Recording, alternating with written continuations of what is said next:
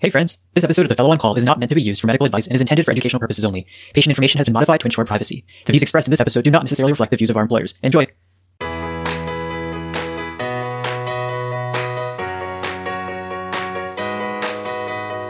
Welcome to another episode of the Fellow on Call, the HEMONC podcast. We're coming at you from Brule University Medical Center. I'm Ronak. I'm Vivek. And I'm Dan. And in today's episode, we continue our journey through our lung cancer series. Guys, I'm still just in awe of the great discussion that we had with with Greta Dahlberg last week. I'm I'm just so glad that she was able to to join us on that show and you know, I can't believe how much we discussed in such a short period of time, but super high yield content.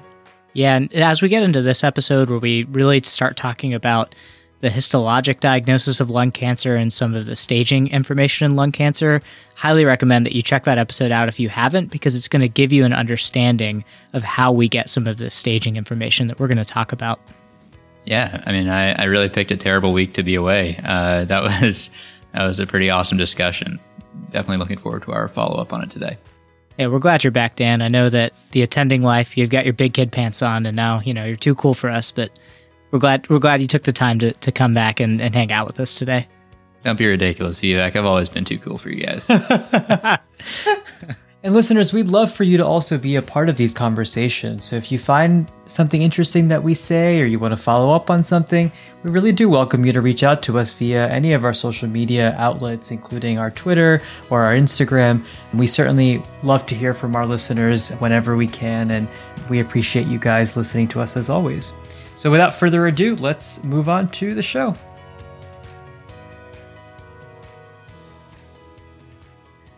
All right, guys, how are we feeling today? Doing pretty good. More importantly, I want to know, Dan, how was France?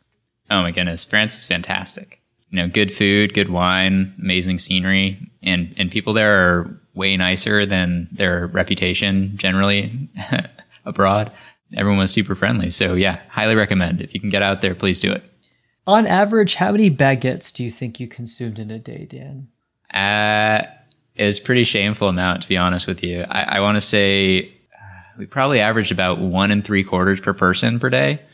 And so they're only a euro there. So it's like, it's, it's such that's an, an easy decision. That's insane. Yeah. I, I came here and I paid $5 for a baguette and I just, I just, I wanted to die. It was terrible. I, you know, since you've been in France, me and my wife rewatched Ratatouille, just in honor of. of uh, it was so good. It was really yeah. good. So, you know, bef- uh, re- really, the point of this episode is everybody should watch Ratatouille and go to France. I think that's really what we're doing here at the Fellow on Call. I think we should just yeah, wrap it. Remy is. We should just wrap it up right there and call it a day. I think we're done for the day. I think so. See you later. Related, but not related, I did want to delve a little bit further into our lung cancer discussion that we started last week. And so just to remind you all and our listeners, I had presented a case and, you know, I'll present it again briefly. And maybe we can kind of talk a little bit more this time, focusing on the, the histology and some of the staging, which, as we've discussed in prior episodes, is super important because this is how we determine not only prognostic information for our patients, but more importantly, what treatment options are available to them. You guys game? Yeah, let's go ahead and do this. All right. No doubt. So, this is a 65 year old male with a past medical history of asthma, hypertension, tobacco use disorder, who had come into the ER for severe abdominal pain. And as part of that workup, he had gotten a CT of his abdomen and pelvis, which on the CT scan, they had incidentally noted a 1.5 centimeter spiculated nodule in the, in the periphery of his lung. But again, the gentleman was in the ER for abdominal pain, was noted to have diverticulitis, was treated with antibiotics, and, you know, he was asymptomatic from the lung nodule perspective, so he was referred to his PCP. And his PCP had then subsequently ordered a dedicated CT scan of the chest with contrast, which again demonstrated a spiculated nodule in the right lower lobe of approximately 1.6 centimeters in diameter.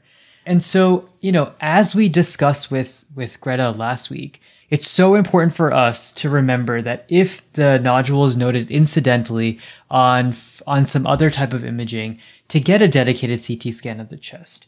And also, whenever we refer patients to pulmonology, whenever possible, if they have prior CT scans of the chest, we should include those because as we learned, the rate of growth is actually almost more important than the size itself.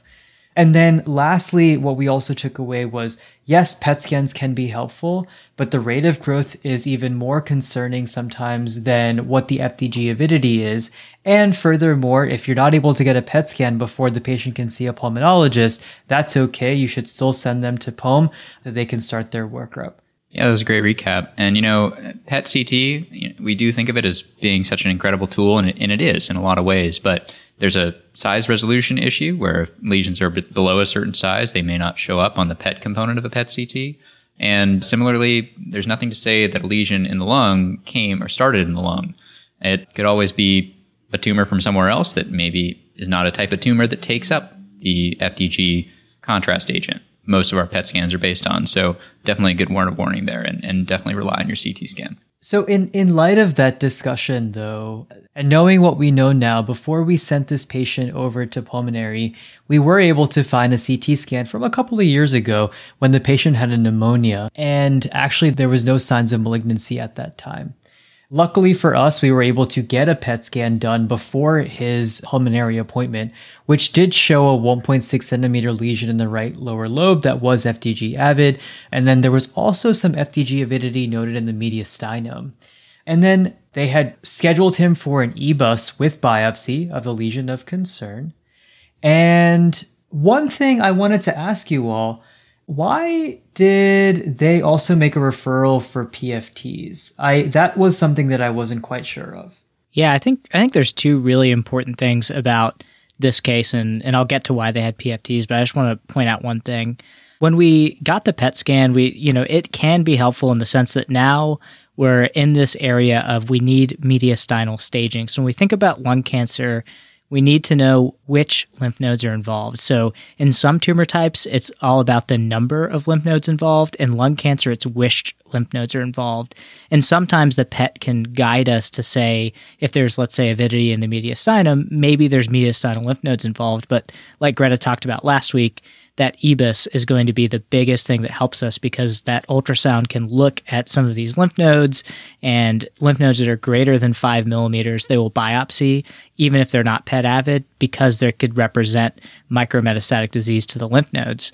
But in this case, pulmonary is also getting PFTs, not just because they're pulmonologists, but because many of these patients are treated with surgery. So, patients with lung cancer that are low stages, which we'll get to here soon, they're treated with surgery. And one of the important things you need to know prior to a surgery is what is this patient's native lung functions?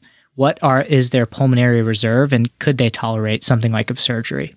That makes a lot more sense. So essentially you're kind of anticipating what the next steps may be, so it's best to do that kind of upfront. So while we anxiously await the outcome of the EBUS with biopsy, I thought maybe we could take a step back and talk a little bit about histology. Because uh, from my recollection about reading about this in preparation for, for fellowship, there's like a laundry list of different types of histologies that can be associated with lung cancer. And so I was hopeful that maybe you guys can shed some light on some of the important nuances that we should take away. Yeah, absolutely. And and I think the biggest distinction is small cell lung cancer versus non-small cell lung cancer. And the reason why that's so important, small cell lung cancer is a much more aggressive type of cancer that grows extremely quickly and is associated with more paraneoplastic phenomenon that we learned in medical school whereas the non small cell lung cancer can generally have a higher cure rate, is often easier to treat than these patients with small cell lung cancer. So that's the first big distinction to make when we use histology to do that. Before I ask Dan what some of the histologic IHC markers are, and remember we have an episode earlier on in our in our podcast discussing IHC, and I highly recommend you listen to that if you if you haven't already. But I wanted to mention one thing before I ta- asked Dan about which markers would be present. We often learn that smokers have squamous cell carcinoma and non smokers are more commonly going to have adenocarcinoma. But at the end of the day, smokers are going to have more lung cancer in general. whether it's adenocarcinoma or squamous cell carcinoma. It's just that if there is a non smoker, they're more likely to have adenocarcinoma than squamous cell. But overall, within the adenocarcinoma category, you're still having smokers comprising the highest majority of the patients that develop that type of cancer. So, to backtrack, we have small cell versus non small cell. And within non small cell, you have adenocarcinoma versus squamous cell carcinoma. So, Dan, tell us a little bit more about what the IHC and morphology would look like in some of these tumors. Yeah, sure thing. So, the uh, adenocarcinomas are definitely going to be your most common. You know, like you said, regardless of smoker, non-smoker, much, much more common in patients with lung cancer who do not smoke, but still the most common overall. In these, on IHC, you tend to see positivity for TTF1, CK7 or cytokeratin 7, and napsin A. So, you know, it is an adenocarcinoma. These are glandular mucus producing cells. And so you tend to see markers associated with epithelium and that sort of tissue type. About half of all of the 225,000 cases of lung cancer per year that are diagnosed are adenocarcinoma in histology. Coming in at next most common, squamous cell carcinoma. Uh, like you said, more common among smokers than among non-smokers. And that's just because, you know, these squamous cells, they are a tough type of cell. They're the, the cells that line your oral cavity and other mucous membranes that interface with the outside world. And so if you think about smoking being heat insult to the tissue, one of the ways the body tries to defend itself is with squamous metaplasia. And when that goes wrong even further, then from just metaplasia to neoplasia and cancer, squamous cell carcinoma can arise. And so in these tumors, you do tend to see uh, P63 positivity. And these tumors are just uh, just a little under a quarter of all um, all lung cancers diagnosed, about 23%. Fortunately, small cell lung cancers are the less common of these two varieties, non-small cell and, and small cell. And uh, only about 12.5% of lung cancers diagnosed end up being small cell. And like you said, this is essentially a, an oncologic emergency when you see a small cell tumor, they move so quickly that you really have to get people to treatment as soon as you possibly can.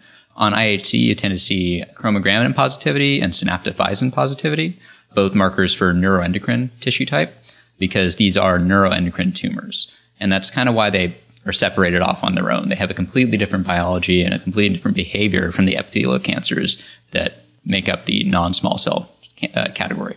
And ju- just to pivot on some of the things that Dan had mentioned, TTF1 is something that I throw into my head as if I see TTF1 positive, I commonly start to think lung cancer in general, except in the case of squamous cell lung cancer. TTF1 is often negative. And, you know, these are things that you should look at a chart. We're mentioning it now just so you've heard it once. But, you know, take some time to think about these. And and I think it's very beneficial to remember TTF1, think lung.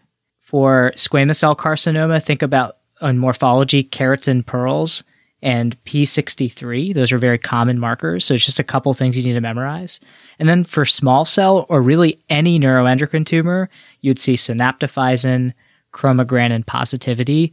That's any neuroendocrine tumor. And then if you're thinking if, if this is a lung in origin or a small cell neuroendocrine tumor, like small cell lung cancer, that's often also going to have TTF1. So if you're going to remember anything, remember TTF1, think lung, synaptophysin chromogranin, think a neuroendocrine type of tumor, whether that's small cell lung or not, and then keratin pearls and P63 for squamous cell carcinoma. And if I'm doing my math correctly, we're short maybe about 15% or so, which means I, I take away that that is the other types of lung cancer, correct? That's right. And one other thing I want to mention sometimes you can have a mixed adenosquamous carcinoma, for example. So within that again, you're making the big distinction small cell versus non small cell, but you can have something like an adenosquamous features. And the other thing that's really important, that's really something we're going to touch on in future episodes, this histology can change. A patient could transform into small cell lung cancer from one of these more less aggressive non small cell lung cancers. So that's another important thing. When you look at these biopsies, don't just always assume, oh, we're just rebiopsying just to make sure, you know, that it's not squamous now, it's not adeno now. Really, what you're doing sometimes is saying, did it transform into small cell? And that's can happen. It's not the most common thing that happens, but it can happen. Mm-hmm. Yeah, and that other category, I mean, it's just important to remember that cancers in general are cells gone very wrong. And so sometimes it's not always possible to categorize your tumor type. And there's this large cell carcinoma variety. There's poorly differentiated carcinoma. There's a lot of different, you know, smaller categories. But at the end of the day, these three that we talked about are, are really the, the bulk of, of uh, lung cancers that are out there. So I won't keep you guys hanging for too much longer. I will tell you what the pathology for our patient showed. So his right lower lobe mass was biopsied and the IHC was positive for TTF1, CK7, and napsin A. So in light of our discussion that we literally just had, this was consistent with what the pathologist said, which was adenocarcinoma. And furthermore, as part of that, part of that investigation that they did when they did the EBUS, they had also sampled the mediastinum. And so um, I'm going to need some help with, with what it is that they're talking about, but they specifically mentioned something that said station 4R. And here they said that the cells appeared benign. But then at station 7, they said that the cells had prominent nucleoli, abundant cytoplasm, and also had immunohistochemistry consistent with TTF1, and they also favored adenocarcinoma of lung origin. So what are these station things that they're talking about, and why is this significant? Yeah, this is a really, really important point, and I just want to mention again, EBUS is endobronchial ultrasound. Definitely listen to that Pulm episode if you haven't already, and it's good for this mediastinal staging. It's good at getting some of these central targets, like the things in the mediastinum. What pulmonologists have done and what radiologists have done is they've numbered lymph nodes to make it a little bit easier to know what's going on. So they, I'm going to make this as simple as possible. You can look at a picture and, and we'll link one into our show notes about what exactly these stations are. But in general, a single digit lymph node is more centrally located in the mediastinum and are higher risk lymph nodes. Because if you imagine if you had a, a lung cancer mass that was in the periphery, somehow had to travel through some lymph node networks or travel all the way to those central lymph nodes. So in general, those are more higher risk lymph nodes. So single digit think mediastinal nodes are more central nodes. And double digit nodes are more peripheral nodes, whether that's hilar or intrapulmonary nodes. And they're and those are closer to the original tumor, so they haven't spread as far. So we think maybe that patient isn't quite as high risk as the patient who's got more central lymph node involvement in the mediastinal area. So single digit nodes, more central towards the mediastinum, higher risk far, because it has to travel farther away from the original tumor site. Double digit nodes are more peripheral nodes, and we think of those as low risk because they haven't traveled quite as far from the original tumor site. And that's the most important thing. One of the other things that you mentioned was that it was station 4R. Whenever you see the R, that's right. And if you see an L, that's left. And that tells you if it's the node is on the same side or the contralateral side. And that's important when we think of staging in the TNM, which we'll discuss here in just a few minutes just remember that the, the lymphatic system is essentially the body's storm drain system. So when you see spread in regional lymph nodes, if you see tumor in nodes that are further away from the primary site, it didn't teleport there. It had to go through all those other nodes. So you're thinking about tumor that spread further, just like Vivek said. And Ronak, one thing I remember is is when you were a first year fellow and I was sitting there eating my quesadilla from the cafeteria because I would always get those quesadillas. It was the only good thing at the hospital. You asked me one time, so I've got this patient and they have lymph node involvement. You know, what do I need to think about? And tell us now, Ronak, what, what do we think about now if, let's say, if this patient had lymph node involvement or just in general for solid tumors? So if there is nodal involvement, there will be some sort of systemic therapy that's needed that has been that's a recurring theme that we'll see over and over again throughout oncology and something that I really really really want to emphasize. So again, if you take away nothing else from our nodal discussion, just remember if there's nodal involvement, there's going to be some sort of systemic therapy. And remember, you can always go look up what that systemic therapy would be. So don't worry about that right now. Well, that's that makes a whole lot more sense, guys. I think the logical st- next step from here is to then talk about staging. So we have all of our information. We know the size of the mass, how far it's spread, the nodal involvement. And so I think it's probably a good time for us to put it all together. And with the goal here being that the staging will help us not only determine what therapy options are available to the patient, but it can also help us with providing prognostic information. So It's also important to remember that the TNM staging that we're going to discuss is for non small cell lung cancers. And then we'll briefly talk about small cell after because it's completely different. So with non small cell lung cancer, the T is for the size of the tumor based on imaging. And we divide the size uh, from T1 to T4. And again, it's probably best just to look this up because it's a bunch of numbers, but T1 to T4. And even with that, you'll hear people talk about, oh, is that a T1A or a T1C? And again, look it up. Eventually, as you do this more and more, you'll start to internalize it. But Dan, tell us a little bit more about how you think about the N staging for non small cell lung cancer. So, unlike the T's, where you do end up having subcategories under your T numbers, there's like a T1C and a T2A and all these different things. N is a little bit more straightforward. It's just N1, N2, N3, and N0. N0, obviously, that's the best one. That's where there are no lymph nodes involved. N1, you just have sort of the, the nodes that are the closest to the primary tumor. So those are intrapulmonary or the peribronchial and hilar lymph nodes. So your double digit lymph nodes. That gets you an N1. And like we'd mentioned before, if there's nodal involvement, that means systemic therapy. So as long if the number is something above zero, you're going to be uh, recommending some form of systemic therapy as a part of their treatment plan. N2 is where you have ipsilateral or nodes on the same side of the tumor in the mediastinum or in the subcarinal area. And oftentimes this means that there's going to be some form of radiation involved just because those tumor cells have moved a little further away from their original site. But it, it, again, mostly just you need systemic therapy. And finally, N3, that's where there's any nodal involvement on the opposite side of the chest from the primary tumor. So contralateral mediastinal nodes. Again, your single digits on the opposite side of the chest. And again, just the further away the tumor seems to have spread from the primary site, the higher the number. And, and I think one of the biggest things that made it simple for me that one of the attendings at Rouleau said is double digit N1, single digit lymph node N2, and contralateral N3. And there, there are some different nuances. You'll see like a supraclavicular nodal involvement is also N3, but again, you'll start to internalize those. And that's the only other one that, that I think that one of the attendings told me to remember is just remember that supraclavicular is also N3. So in my head, double digit lymph node N1, single digit lymph node N2, and a contralateral or supraclavicular is N3. And the last thing is the M stage. And the M stage tells us if we have distant disease outside of the chest. Do we have metastatic disease? And in lung cancer, fortunately, we have patients who have metastatic disease who are still curable. And those are the patients who have one site of metastatic disease, which we call M1B.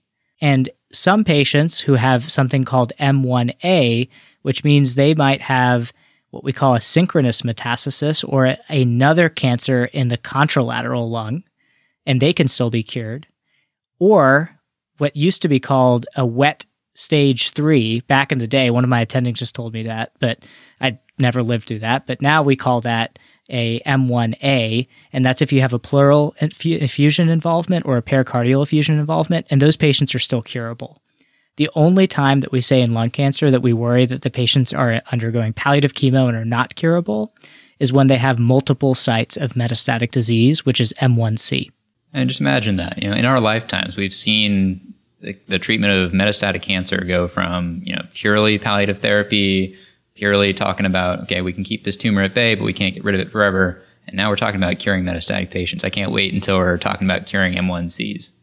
And to simplify things a little bit, I was just going to remind our listeners about how we then stage small cell. So, small cell, a much more aggressive disease, but a much simpler staging algorithm.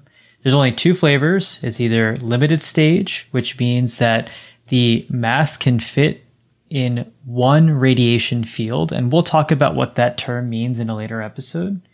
And then the other option is that it's extensive stage, i.e., it doesn't fit in one radiation field. So truly a lot simpler, and it'll make a lot more sense when we talk about small cell lung cancer and the treatment of how we how we take care of someone with small cell. And one of the easiest ways that I remembered it is that small cell to definitively treat it, you need chemo plus radiation. So if it doesn't fit in a radiation field, then it's extensive stage disease because that's the only way that we know to really cure these patients with small cell. So, guys, putting all this incredibly important information together, I thought I would just quickly recap kind of what we did for our patient and where we're at now. And so for this patient with non-small cell lung cancer that is adenocarcinoma, the first thing that I did, as we've been encouraging our listeners to do for a while now, is pull up that NCCN document because that is going to go through all the, the nuances and all the details of, of treatment. And then next, after that, I did encourage smoking cessation in this patient. We can't forget about that because the reality is that if we it seems intuitive but but patients may not be able to see the relationship there. It's important for us as their oncologists to discuss smoking cessation. Then you know we also want to make sure that we always complete the staging for our lung cancer patients. So that includes getting a ct of the chest abdomen and pelvis. However, if you do have a PET scan already, you don't always need to do uh, the the dedicated CT scan. And then in general, you want to uh, get an MRI of the brain, although there are nuances where we may be able to forego that. But in general, some sort of systemic body imaging as well as an MRI of the brain. And then also as part of that workup, um, you also want to send them to our pulmonary colleagues for more investigational studies, which can not only include um, a biopsy if it's not already done, but also an evaluation of the mediastinum uh, for staging purposes. So kind of putting all this information together for, for our patient, I think that based on this information that we have, so his 1.6 centimeter mass, he had station 7 disease and no evidence of metastatic disease that was distant from the lungs. So based on my interpretation of that data and looking at the chart, which we will link in our show notes, I think that he had a T1B N2, M0, and if I'm not mistaken, that puts him at a stage 3A. Yeah, that was great. And and I liked how you mentioned that it was a single digit lymph node, so that's N2. And in terms of whether it's stage 1, stage 2, stage 3, always look up the, the NCCN guidelines. And the earlier the stage, the more likely you can treat that patient with some form of local therapy, whether that's surgery or radiation. All right, guys. Well, I, th- I think that just about covers all my questions about histology and staging. I think maybe we should save the discussion about treatment for, for another day. What do y'all think? Yeah, I think it's a great idea. Yeah, I agree. And that was a great recap. So, any closing remarks, guys? I'm just glad to have Dan back and, and everybody watch Ratatouille. It's a great, it's a good show. And eat quesadillas in the hospital. That's the last thing I'm going to say. Yeah, definitely checking out the grill area of the hospital cafe is usually a good call as long as you're not on a diet or counting calories. And hit us up on Twitter, hit us up on Instagram. We're out there. We want to hear from you guys. We want to know what you think. And uh, if we need to change anything, we need to hear from you. Definitely. We love hearing from our listeners. But that's all we got for today. So until next time, listeners, we'll see you later. See you later. Peace.